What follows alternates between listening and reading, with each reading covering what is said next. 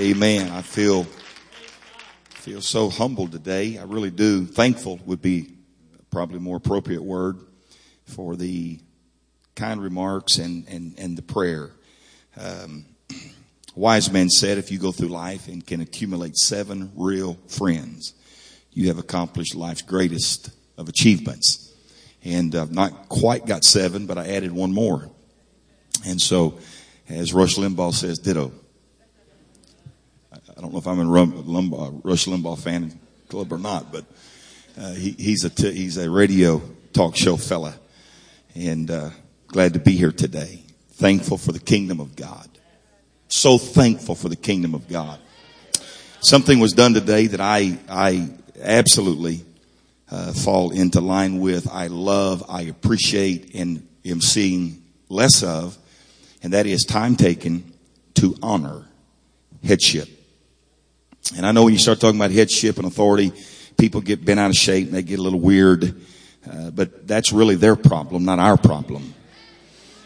Um, we we understand it. At least we should understand it. And to take time today, and I know we're Pentecostals and everything about us needs to be 103 miles an hour and fast.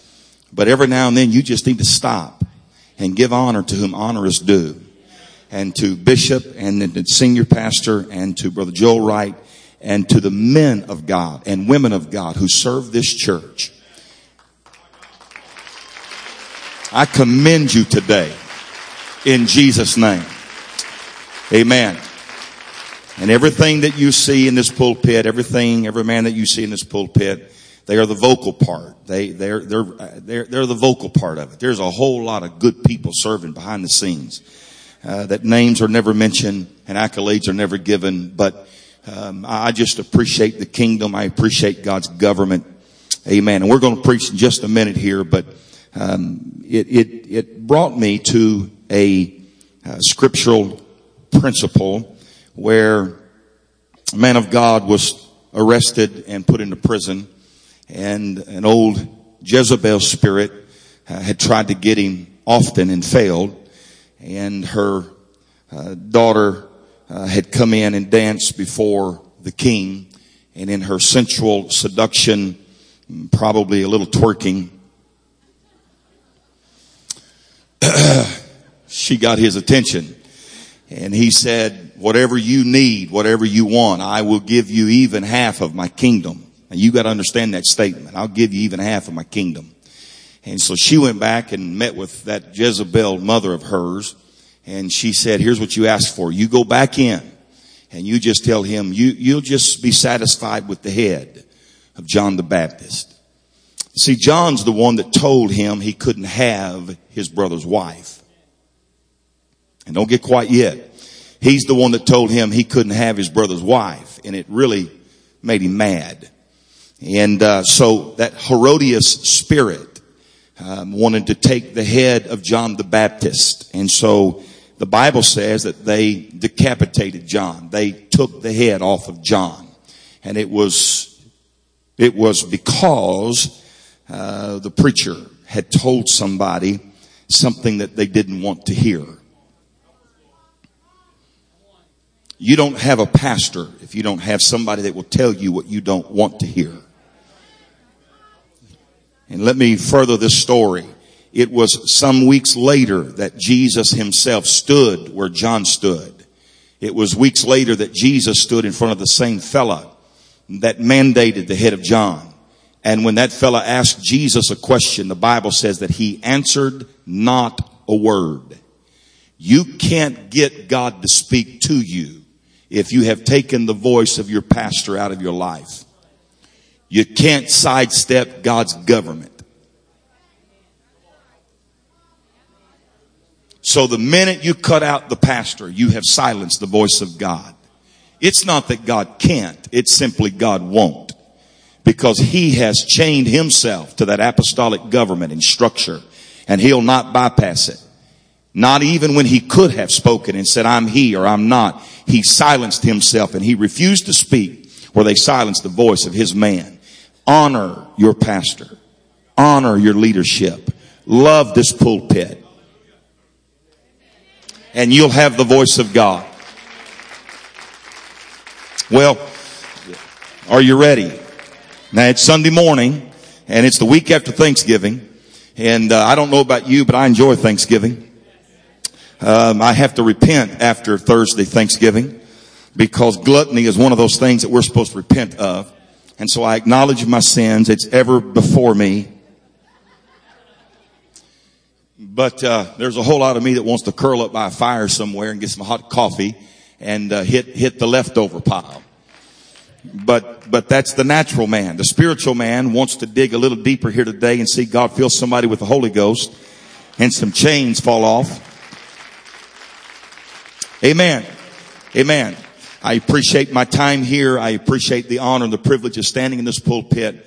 What, what an honor. And I say that sincerely. And we have done this, but I give honor to this leadership, this pulpit. And I give honor to this church today in the lovely name of Jesus. Thank you for letting me be me. Uh, everybody else was taken, so I just decided to stay being me. I'm better being me than I am trying to be somebody else. Amen. And uh, I don't mean to be offensive, but uh, sometimes you just got to rattle something to get its attention, and God is coming. The church is ready for revival. The world is ready for the church to have revival. Maryland is ready for this church to have revival.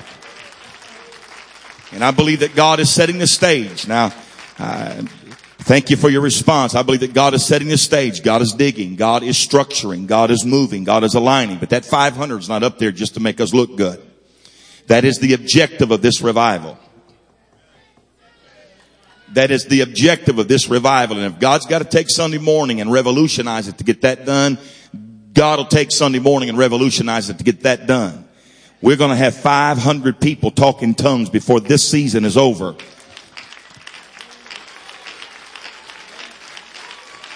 Don't doubt it. It ain't time to doubt it. I know we're in the holiday seasons, but it ain't time to doubt it. Amen. Amen. Psalms chapter 40 if you would go there with me. And then that little book that we read so little out of, uh, Jonah chapter 2, Jonah chapter 2 and Psalms chapter 40. And I wasn't trying to be disrespectful, but my sweet wife had texted me and said she loved me and was praying for me. And I told her, so you got to leave me alone. You distract me when I'm trying to preach. But uh, they are watching this morning and to my youngest son, they're back in California to begin treatments tomorrow. To my wife, we love you. I love you. And I'm so glad you get to watch this service today because the devil is a liar. Amen. Amen. Praise God. Psalms chapter 40 verse 1 through 3. Jonah chapter 1. I waited patiently for the Lord and he inclined unto me and heard my cry. He brought me up out of a horrible pit, out of the miry clay. He set my feet on the rock and established my goings. And he hath put a new song and he hath put a new song in my mouth, even praise unto our God. Many shall see it and fear and shall trust in the Lord. And he hath put a new song. Look to your neighbor and say a new song in my mouth. And he said, this song in my mouth is praise unto God. Now watch me. And many shall see it. And many shall see it. What? My new song. They're not going to hear it. They're going to. So the posture of my, my, my revelation of who he is, how I act, how I stand, how I come to church. If we're going to have revival, you were right, youth pastor. If we're going to have revival, it's time for them to see my new song in my mouth. He hath put a song in my mouth, even praise unto my God. Many shall see it in fear and shall trust in the Lord. Jonah chapter 2 verse 1, then Jonah prayed unto the Lord his God out of the fish's belly. Now there's a lot about this I don't understand, but we'll talk about that later. And said, I cried. Look to your neighbor and say cried. I cried by reason of mine affliction unto the Lord and he heard me. Out of the belly of hell cried I. Thou heardest my voice. And I said, I cried by reason of mine affliction unto the Lord. And because I cried, he heard me. And out of the belly of hell cried I, and thou heardest my voice. It is not redundancy. It is not just repetition to learn by. But there is a reason why Jonah in 2 and 2 says, I cried by reason of mine affliction. And then because he heard me, it allowed me to cry again. I cried once, he heard me, and it produced a new cry in me. I want to preach to you today a new song in our mouth. A new song in our mouth. Would you lift your voice in your hands and would you just give God great praise here today? We've loved Him. We've worshiped Him. Now let's just praise Him just a minute with a hand clap in our voices. Jesus.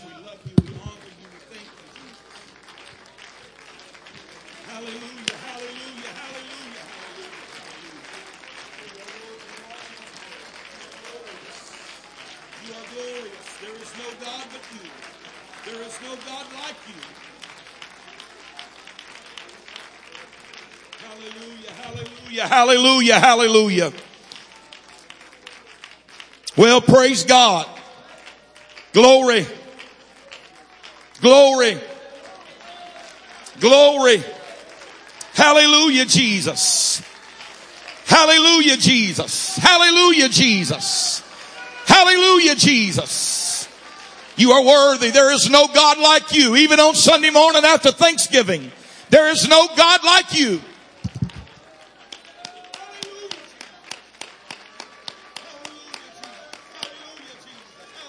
Jesus. You may be seated in Jesus' name. I stand today and am preaching to a congregation of people who have grown up in an era that we call uh, the space age. We have seen the end result of exploration of the universe. We are the product, we are the benefactors of that time, that era, those men. But when you look back to that moment in the early 50s when the space program began, they are not as they were today. The United States launched its space program in 1958. Seven unique men were chosen to become the first astronauts. The excitement, no doubt, of Scott Graham, of Gordon Cooper, John Glenn, Gus Grissom, Walter Schirra, Alan Shepard, and Deke Slayton.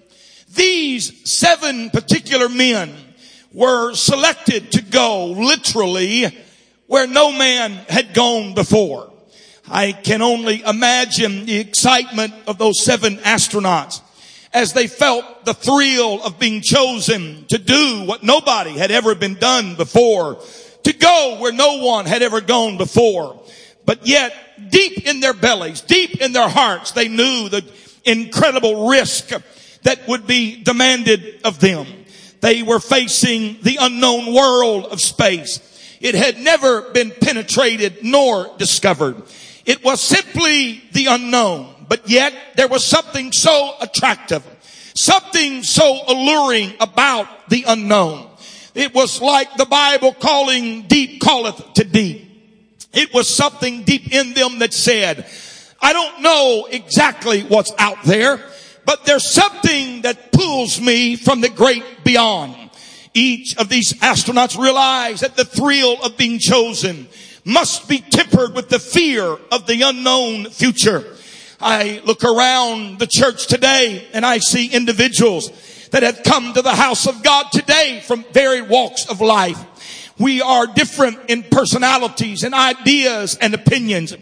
Thank God that we are different. Thank God that we are not all cookie cutters and produced of a kind. We have different features and different attitudes and different outlooks and different characteristics. But as different as we are in all of those areas and as unlike as each other we are, there is one common thread that joins us together. No matter where we are or where we're from or where we're headed, the facts remain that we are all prone and given to one common denominator today, and that is trouble.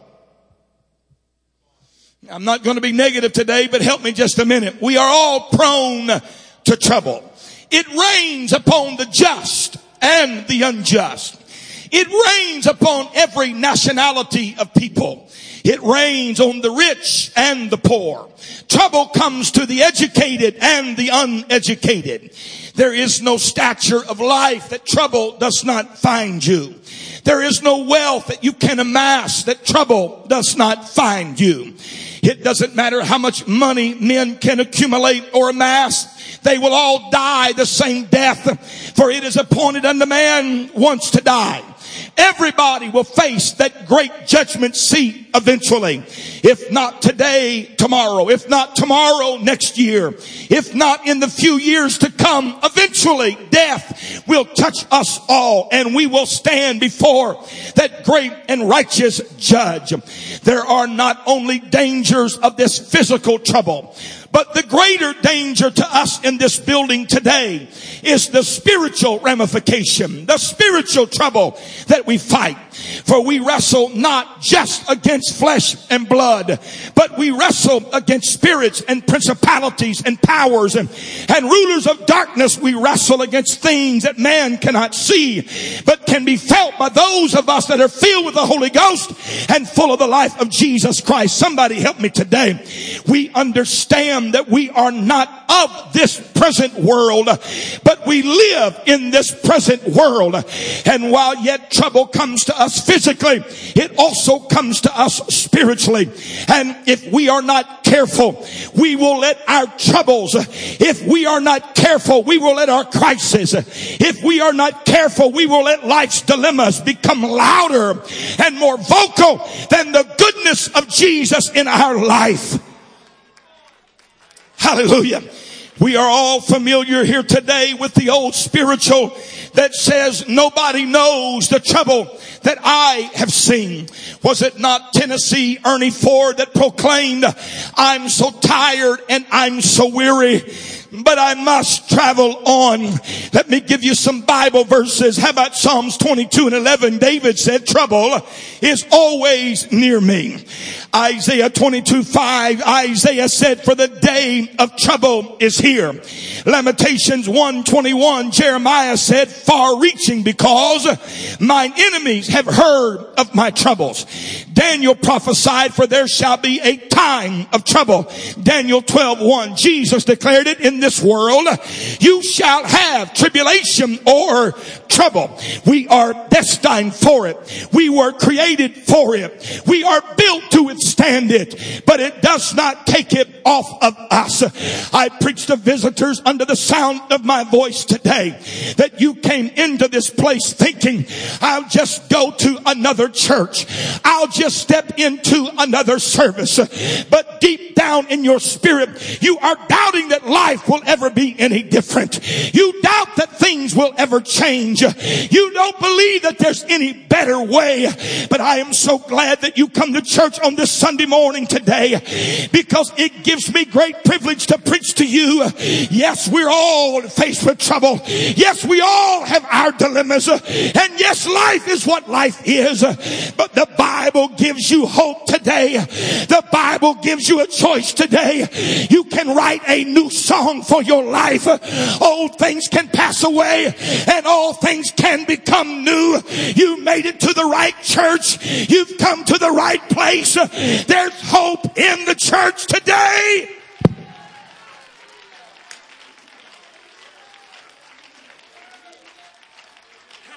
Come on, clap, congregation, clap your hands.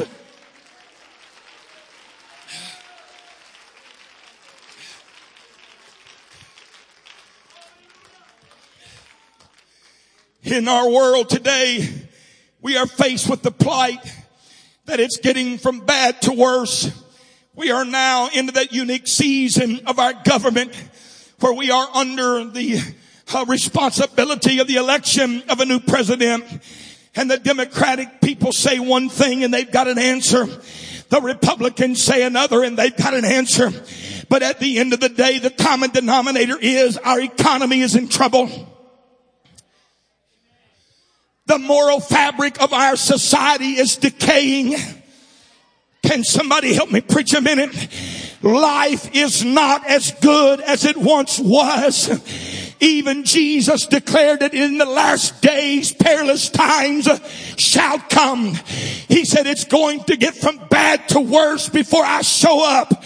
And if you're not careful, that attitude can bring itself to church with you where you think there's just nothing worth shouting about. There's nothing worth living about. There's no joy left in this present world. But it gives me great privilege to tell you today that the joy of the Lord is still my strength. And it doesn't matter what the Democrats say. It doesn't matter what the Republicans say. I was glad. I was glad when they said unto me, let us go to the house of the Lord. Come on, Pentecostals. It's time to sing a new song. It's time to rejoice and let the world see the church is the answer. The church has the answer.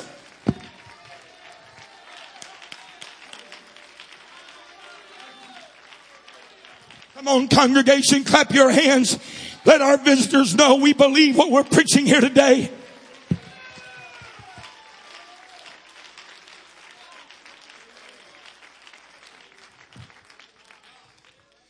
It is often in my travels, it is often in my travels that before, please don't judge me harshly with this, that before I can get in my seat and put my noise canceling earphones in my ear and turn on my iPad, that my neighbor will say, how are you today? And I love people, but I love people that don't sit next to me on airplanes. You're judging me. I like teaching home Bible studies. I like winning the lost, but I don't like to talk on airplanes. They make me nervous. I don't like them. I don't like the airports. I don't like anything about it. So I have a system. And sometimes they can beat me before my system engages. And I am forced to say, I'm, I'm doing quite well. Thank you. And, and the southern gentleman in me, you know, it mandates that I say, and how are you? And I know, I know, I know where it's headed. I might as well put up the earphones and shut down the iPad because we're in for a long conversation. And I've got to tell you that nine out of ten of them say, oh, it's bad. And this is bad and this is bad and, and that's even worse. And my wife left me and my husband cheated on me. My kids are devils and my boss is an idiot. I'm, I'm trying to agree and disagree when I'm supposed to, but down deep I'm thinking, oh God, deliver me. Oh God, deliver me. Come on, you know what I'm talking about. It's your neighbor at work. It's your next door neighbor at your house. You, you run from them. You, you know, you, because you know they just, they've just got an aura about them. It's always bad. It's always negative. It just goes from bad to worse. I, I got to admit, sometimes I walk into God's churches here we go. Sometimes I preach in pulpits where I feel quite the same way. God, if I can just preach and get out of here. Because it doesn't seem no matter what I say, you've always got the majority that feel like that life is greater than. Trouble is greater than. Crisis is superior than. That, that, that the dilemma of my life has preeminence in my world and I, I refute that. I, I absolutely disagree with that because yea, though I walk through the valley of the shadow of death, thou art with me. How can it be bad if God is with me? See, I'm preaching to you and you're not responding right now. How can it be a bad day if he made it?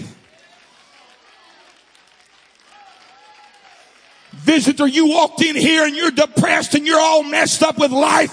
I want to tell you in the Holy Ghost, it's going to get better from here. It's going to get great from a few minutes from now because Jesus is in this house. Hope is in this house. The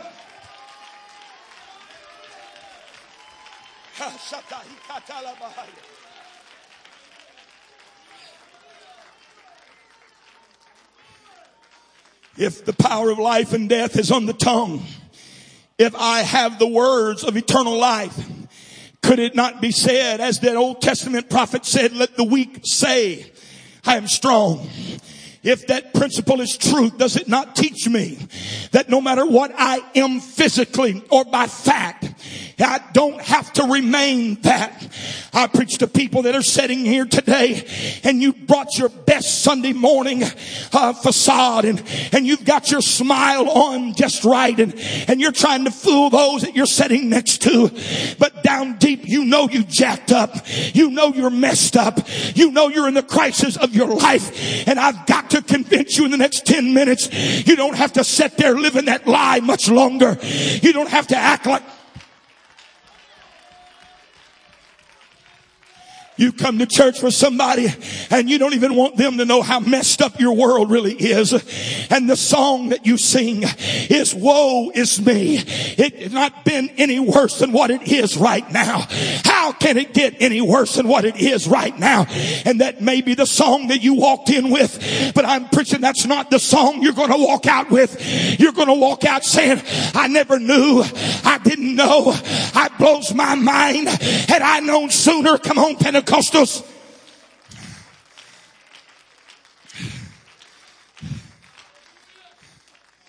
That preacher David said it like this. He said, in the time of trouble, he shall hide me. That's good, David. That's very good. But as for me, trouble seems to find me even when God hides me. I'll be real if you will. Uh-huh. It just seems to me that the more I fast, the worse it gets. The more I pray, the more intense it gets. It just seems like the more spiritual I try to become, the worse the battle gets. It intensifies. Somebody say amen or oh me. It just seems like that no matter what happens, trouble has a unique honing device and it always seems to find me. I was recently, stay with me just a minute please. I was recently in Hawaii or a year or two ago in Hawaii and my wife and I celebrated our 25th wedding anniversary and we went on a whale watching expedition. I know. I know, but you have to do certain things for the love of your life that you don't really think you're going to enjoy. And there was nothing about watching whales that even remotely interested me except the guy I was watching whales with. And so I got on the boat and I'm thinking this is going to be the dumbest day of my life. Who cares about a bunch of dumb fish? So what? They jump out of the water and splash with their tails and eat tons of food. Who cares? I go to family reunions and see that.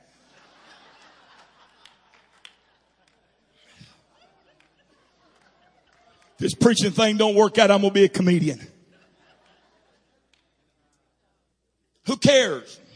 So I'm sitting there by my wife and I'm thinking, oh honey, this is great. Did you see that? Oh, it was awesome. Did you see that, baby? You know how we do. Oh, baby, did you see that? I'm snapping pictures. I'm thinking, God, just deliver me from this moment. If I see another dumb whale, I want to shoot it, Lord. Now that would be fun. Shoot a whale. Now that, I'm just thinking like a man. I'm sorry.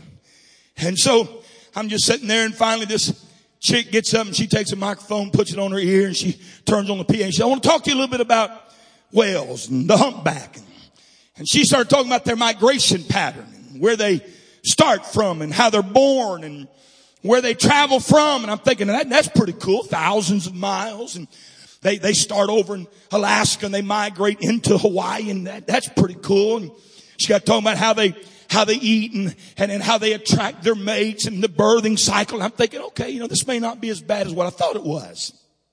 And then she said there's something so unique about these particular animals. She said they sing.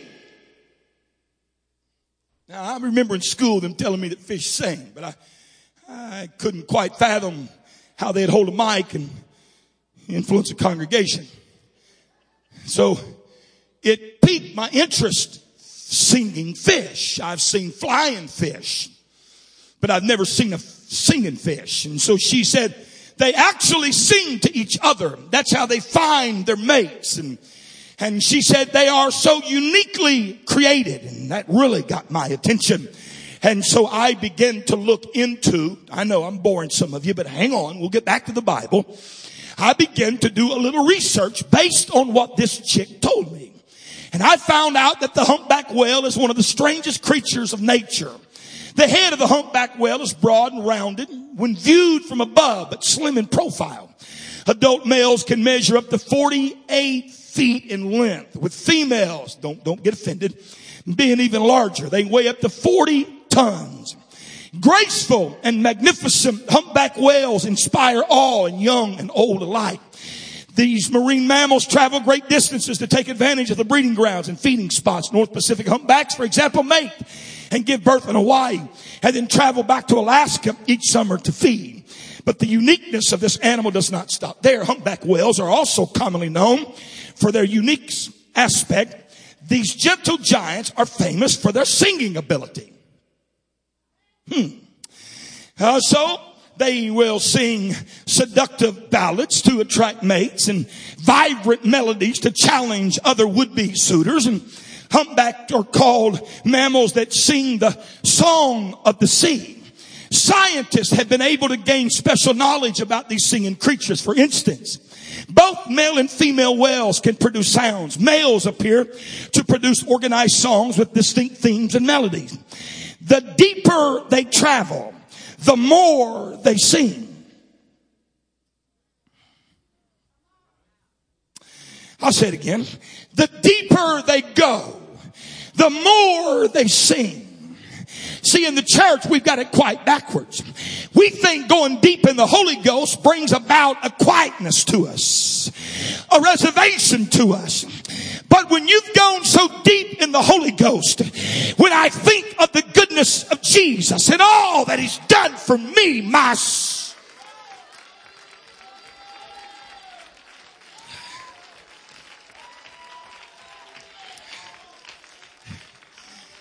then, then, then the scientists say the darker, the darker they pierce the deepness, the longer and the more intricate the songs become. So if I'm following this scientist right, he said that mammal is so uniquely designed that God gave him the ability to sing a song that is produced by the depth that he travels and the darkness that surrounds him. I wished I was preaching to Pentecostals here today that believe this. I would to God some visitor would be shaking their head right now saying, that explains my trouble. That explains my crisis. I've just got to rewrite the lyrics of my life.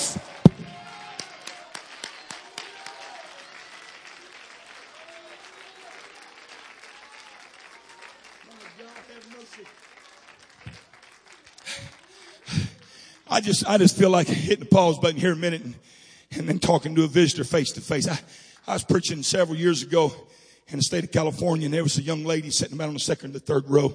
And I got to preaching on failures and mess ups and crises and dilemmas. And I made a statement. I said, there's nothing that you can do in this present world that would keep Jesus Christ from loving you. And there's a few folk that believed it. But I noticed the statement bothered her. So I felt like the Holy Ghost began to deal with me and I backed up and I said it a different way. I said, it doesn't matter what you've done. It doesn't matter where you've gone. It doesn't matter what's been done to you. Christ forgives all. There is nothing. There's no depth. There's no darkness. There's no sin. There's no act that God's grace cannot wash and cleanse and make whole. It can fix whatever's broke. It can fix whatever's broke. It can fix whatever's broke. And I feel that same urgency in this pulpit this morning. I want to tell somebody today.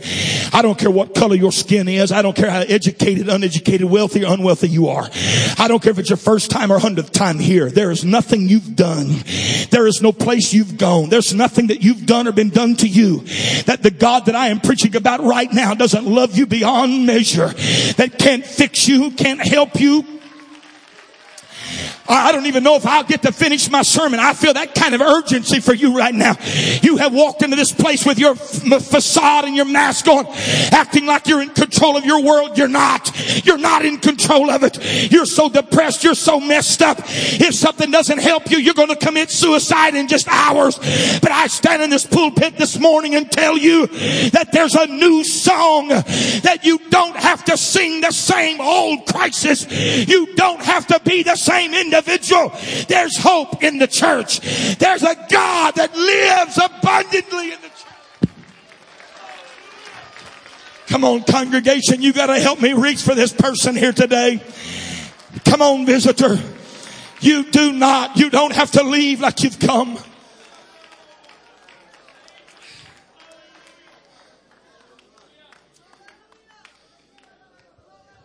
After after a few minutes of preaching, I made an altar call She stood so cold and so reserved, Pastor.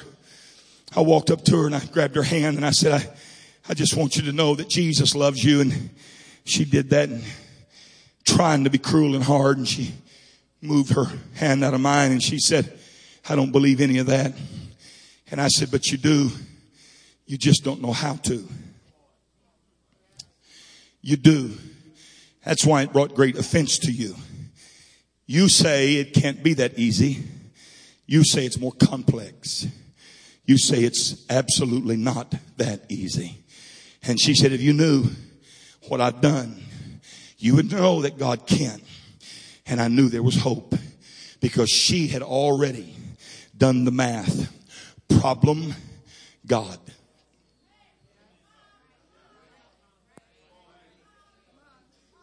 And I said, my job's over. Now it's God's turn. I said, ma'am, listen to me, girl. Listen to me. It doesn't matter. She said, yes, it does. I said, it doesn't matter. Because of God, it doesn't matter. She said, you're telling me that if I have committed murder, that God forgives it. I said, the commandment from the Holy Ghost is thou shalt not kill. I said, you have committed sin. You have erred greatly in the body.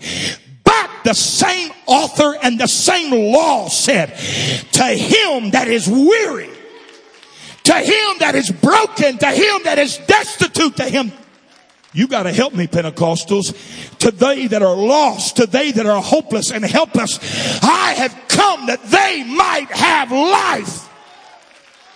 And I'm going to tell you today, visitor, I don't care who you are. I don't care what you've done. I don't care what the dilemma and your crisis of your world is. Jesus Christ is the answer. The hope of the church is still the answer.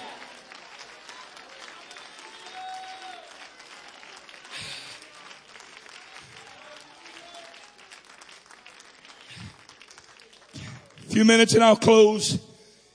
I know that probably the content of a great sermon is not mammals of the sea. But I think the intriguing things about these whales are applicable to the church in the fact that the pattern, not only do these creatures sing, but their song patterns change gradually over time according to the location that they're in, the depth that they're traveling, or any present circumstance.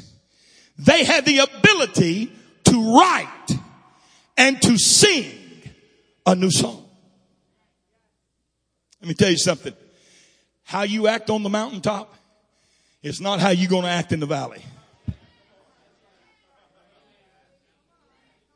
And the song that you sing on the mountaintop, it ain't going to fly in the valley.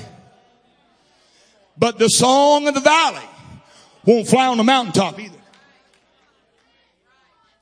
So you need the ability to discern where I'm at, what's going on with me, and look around at the present circumstance and say, Last week's song won't fit today's verses. The lyrics of my life last week are not the lyrics of my life today. So I'm going to take a quick look around and I'm going to write it according to my present circumstances. I may be walking through the valley of the shadow of death or I may be standing beside still waters.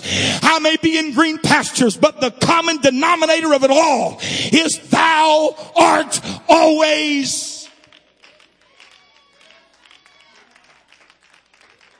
This mammal has the combination of high and low pitched groanings. They that have studied the whale say their songs are noteworthy because these giants of the deep are continually changing them. New patterns are added and old ones are eliminated so that over a period of time, that whale, that same whale, gets a new song at least once a year. Man, the preacher in me wants to pause right now and say, when's the last time you wrote a new song? You come to church and you sit in the same spot, you clap the same way, you jump the same height, you run the same pattern, you say the same things. Your trials are different.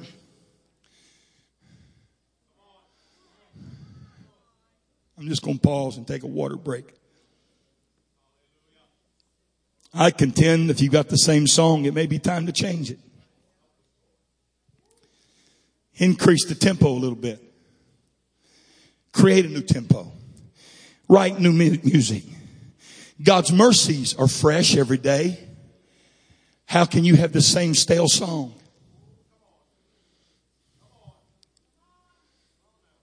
I got news for you. I refuse to talk more about my crisis than my deliverance.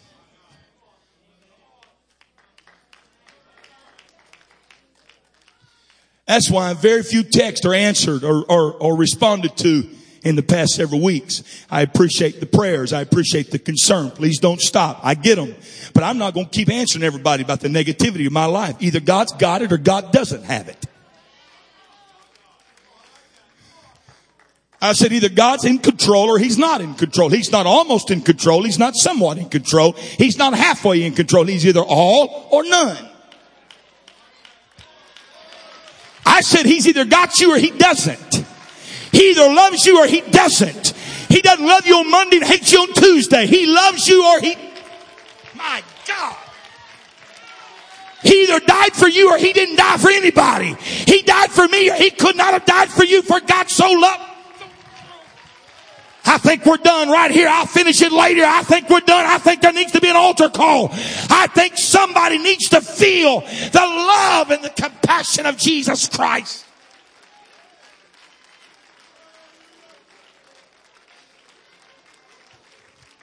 Come on, sir. Come on, ma'am.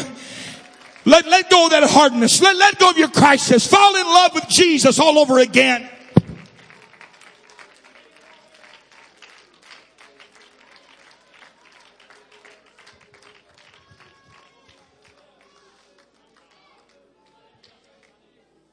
My God, have mercy.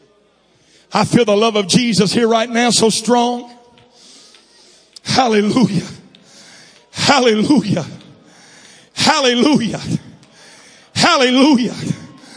Come on, sir. Come on, ma'am. You made it to the right place. Come on, visitor. I'm so glad you're here. You block out everything but my voice right now. I'm so glad that you're here. I'm so glad you come to church today. I am so glad you chose to come meet Jesus today because your world is fixing to change.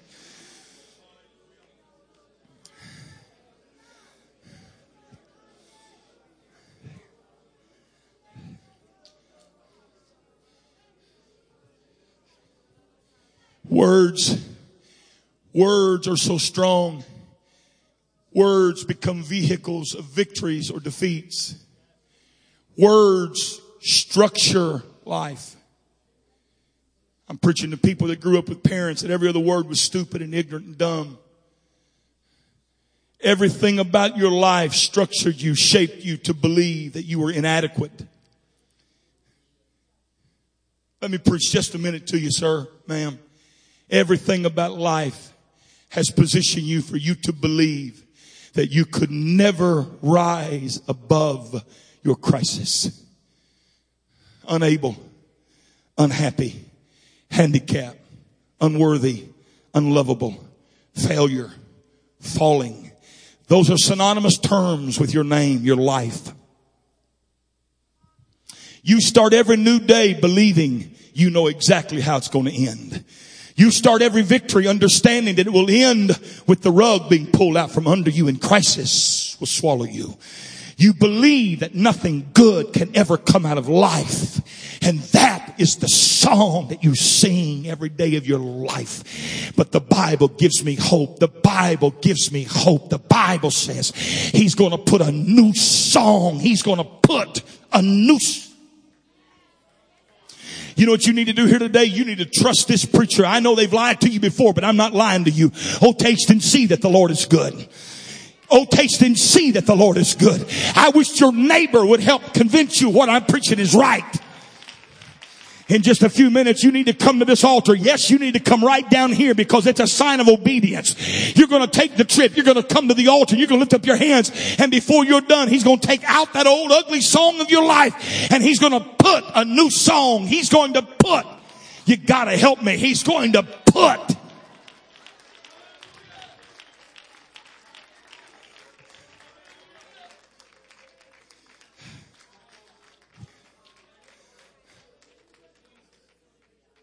Job, stay standing, there you are, I'm done. Job, Jonah, that man that should have done better, but didn't. Knew to do better, but didn't. Could have been better, but wasn't. Found himself fleeing from what you're going to try to flee from today. God in your life. And already you're planning your strategy and your exit. Already you're shaping why you're not going to walk to this altar and why you're not going to taste and see that the Lord is good. But before you exit the building, let me try one more approach. Jonah, this is what I want for your life. And Jonah couldn't believe, Jonah wouldn't believe that something good could happen. And so he climbed on a boat. And the Bible says, stay with me, sir. Listen to me. The Bible says that God prepared a great storm. The elements didn't do it. Weather pattern didn't change on a whim. God said, I'm going to get your attention one way or the other because I want to put a song in your mouth. And the Bible says God prepared a great storm and the storm got so intense that they threw everything overboard trying to lighten the load to survive. And finally Jonah got wise enough and he looked at those companions on the boat and said, I'll tell you what the problem is. The problem is me. I'm the problem. I, I mess up everything in my life. I do everything Paul said it best. Come on, visitors. Paul said it best. He said, that that I would do, I do not. Listen to me, ma'am. That that I would do, I do not because I don't have the power to do what I really want to do. Because every time I try to do what's right, I do wrong. I'm gonna quit smoking. I had an uncle that said at every family reunion, every time we got together, I'm gonna quit smoking. I'm never gonna smoke another cigarette. He lasted about 30 minutes till his hands started shaking. You know, the, the, the drug addict, I'm quitting, I'm done. The guy that beats on his family, I'll never do it again. And you get into the cycle of that. That that I would do, I do not. I want to do right, but I can't. You know why? Because you haven't found the who. The last verse to that context said, who shall deliver me? The world can give you what, but only God can give you who. Stop looking for a fix and find a solution. I wish there was a hundred visitors I could preach to this this morning. Hear me today. Hear me today. Jonah, you're the issue. And the Bible says that they threw him overboard. And then the Bible says, and the Lord prepared a great fish. And Jude swallowed Jonah. And the Bible says that he was three days, three days. Now, there's a lot about this. I don't, I can't fathom. I can't wrap my head around it. Listen to me. The Bible says he was three days. And in my text, I read to you where it said, and I cried by reason of mine affliction. Let me tell you what you must do today. You must cry out about your dilemma. Because if you're going to sit there and act like everything's fine, if you're going to keep lying to your wife, your husband, your kids, and to yourself that you can fix it, that you're in control, that you can quit when you want to, that you can stop when you think you're tired, you're never, you're never, ever, ever, ever going to get the new song. But if you'll fess up, if you'll stand up and fess up, if you'll just say, I am out of control and the world cannot fix me, but this preacher says that God can. So God, here I am. I'm telling this church we're entering a vein of the Holy Ghost where people are going to start getting the Holy Ghost. It is a reaping, harvesting moment for this church. And the Bible says he cried. Hear me? So this morning, I looked this verse up because it just staggered me that he cried twice. He said, I cried because I cried. Watch me. He said, I cried because of my affliction. And the Bible says he heard me God will never leave you where he finds you. You won't have to cry twice. You won't have to say, help me, help me, help me, help me. Oh God. That should have caused a revival right there. You won't have to keep coming and keep coming and keep. You just got to do it one time. Help me. I'm out of control. Help me. You feel that? That's what I'm talking about. That's the spirit of help here today. Now you're responding like you need to respond. Come on, church. And he said, help me. And the Lord heard his cry.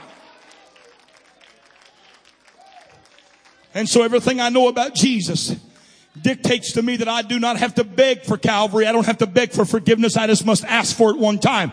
So I looked at why Jonah had to cry twice and I found out he didn't cry twice because the word cried is written twice, but it does not mean the same thing. The first time he cried unto the Lord, it was because of oppression. It was because of the prison. It was because of the dungeon. And he said it like this. When I look around here, I have no help. I have no hope. I've got to find something real. And he remembered God and he cried unto the Lord. And the Bible says he heard my cry and out of the belly of hell cried I. Watch. The next time the word cry out of hell, I cried out of the belly of hell. You know what that word cried there means? Because of my circumstances of deliverance. He didn't fix Jonah to save Jonah. He saved Jonah to fix Jonah.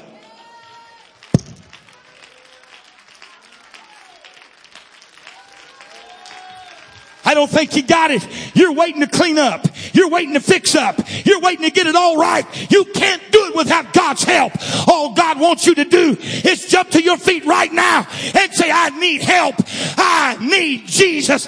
And He'll take that old song and He'll give you a new song. And the cry now will be different than the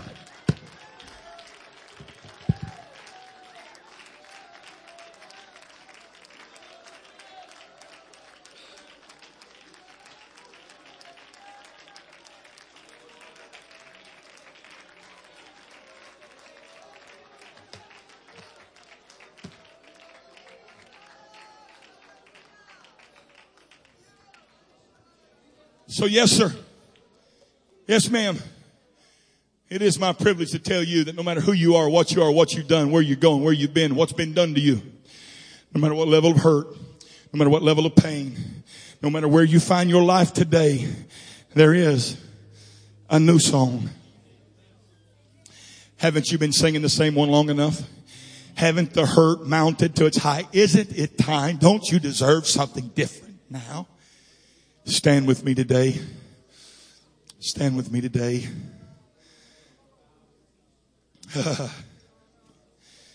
oh God. There are a few here today, Lord, that don't believe yet. I'm pulling on them, God. I'm trying to convince them. Now it's your turn. I've done everything humanly possible, God. But now it's your turn. And so I'm just going to tap you and step out of your way, God. But they're definitely here just like you said they would be.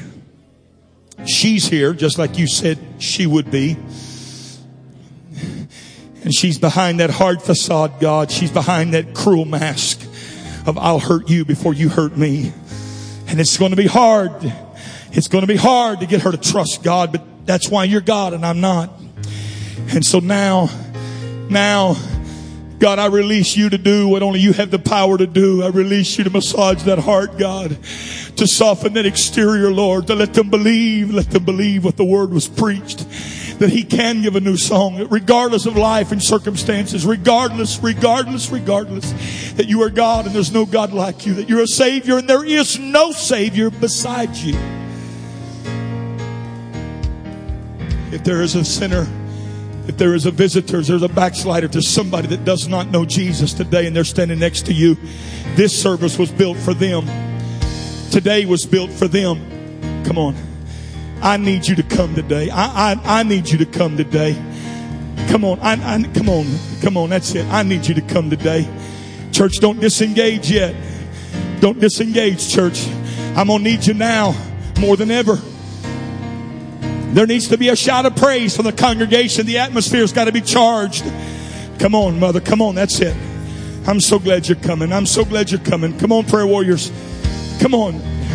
Hey, I'd rather you offend them by inviting them to offend them by not. Come on. Come on.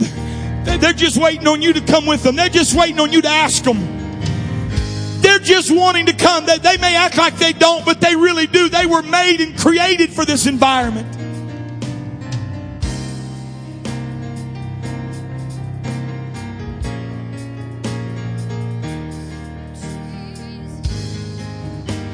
Come on. Come on. Come on. Come on. Yeah, we're going to come to you. We love you enough. We're going to come to you. We're convinced of this enough. We're not going to let you get out of here without asking you to come. Come on, sir. Come on, ma'am. Come on. Come on. Please don't leave until you've tried it. Please don't leave until you've tried it. Please don't walk out of here wondering. There are several in this altar seeking the Holy Ghost. That's way it should be. All right, altar workers. All right, prayer warriors. Come on. Come on, saints of God. Press in. Press in. Come help me. Come help me. Come help me. Come help me.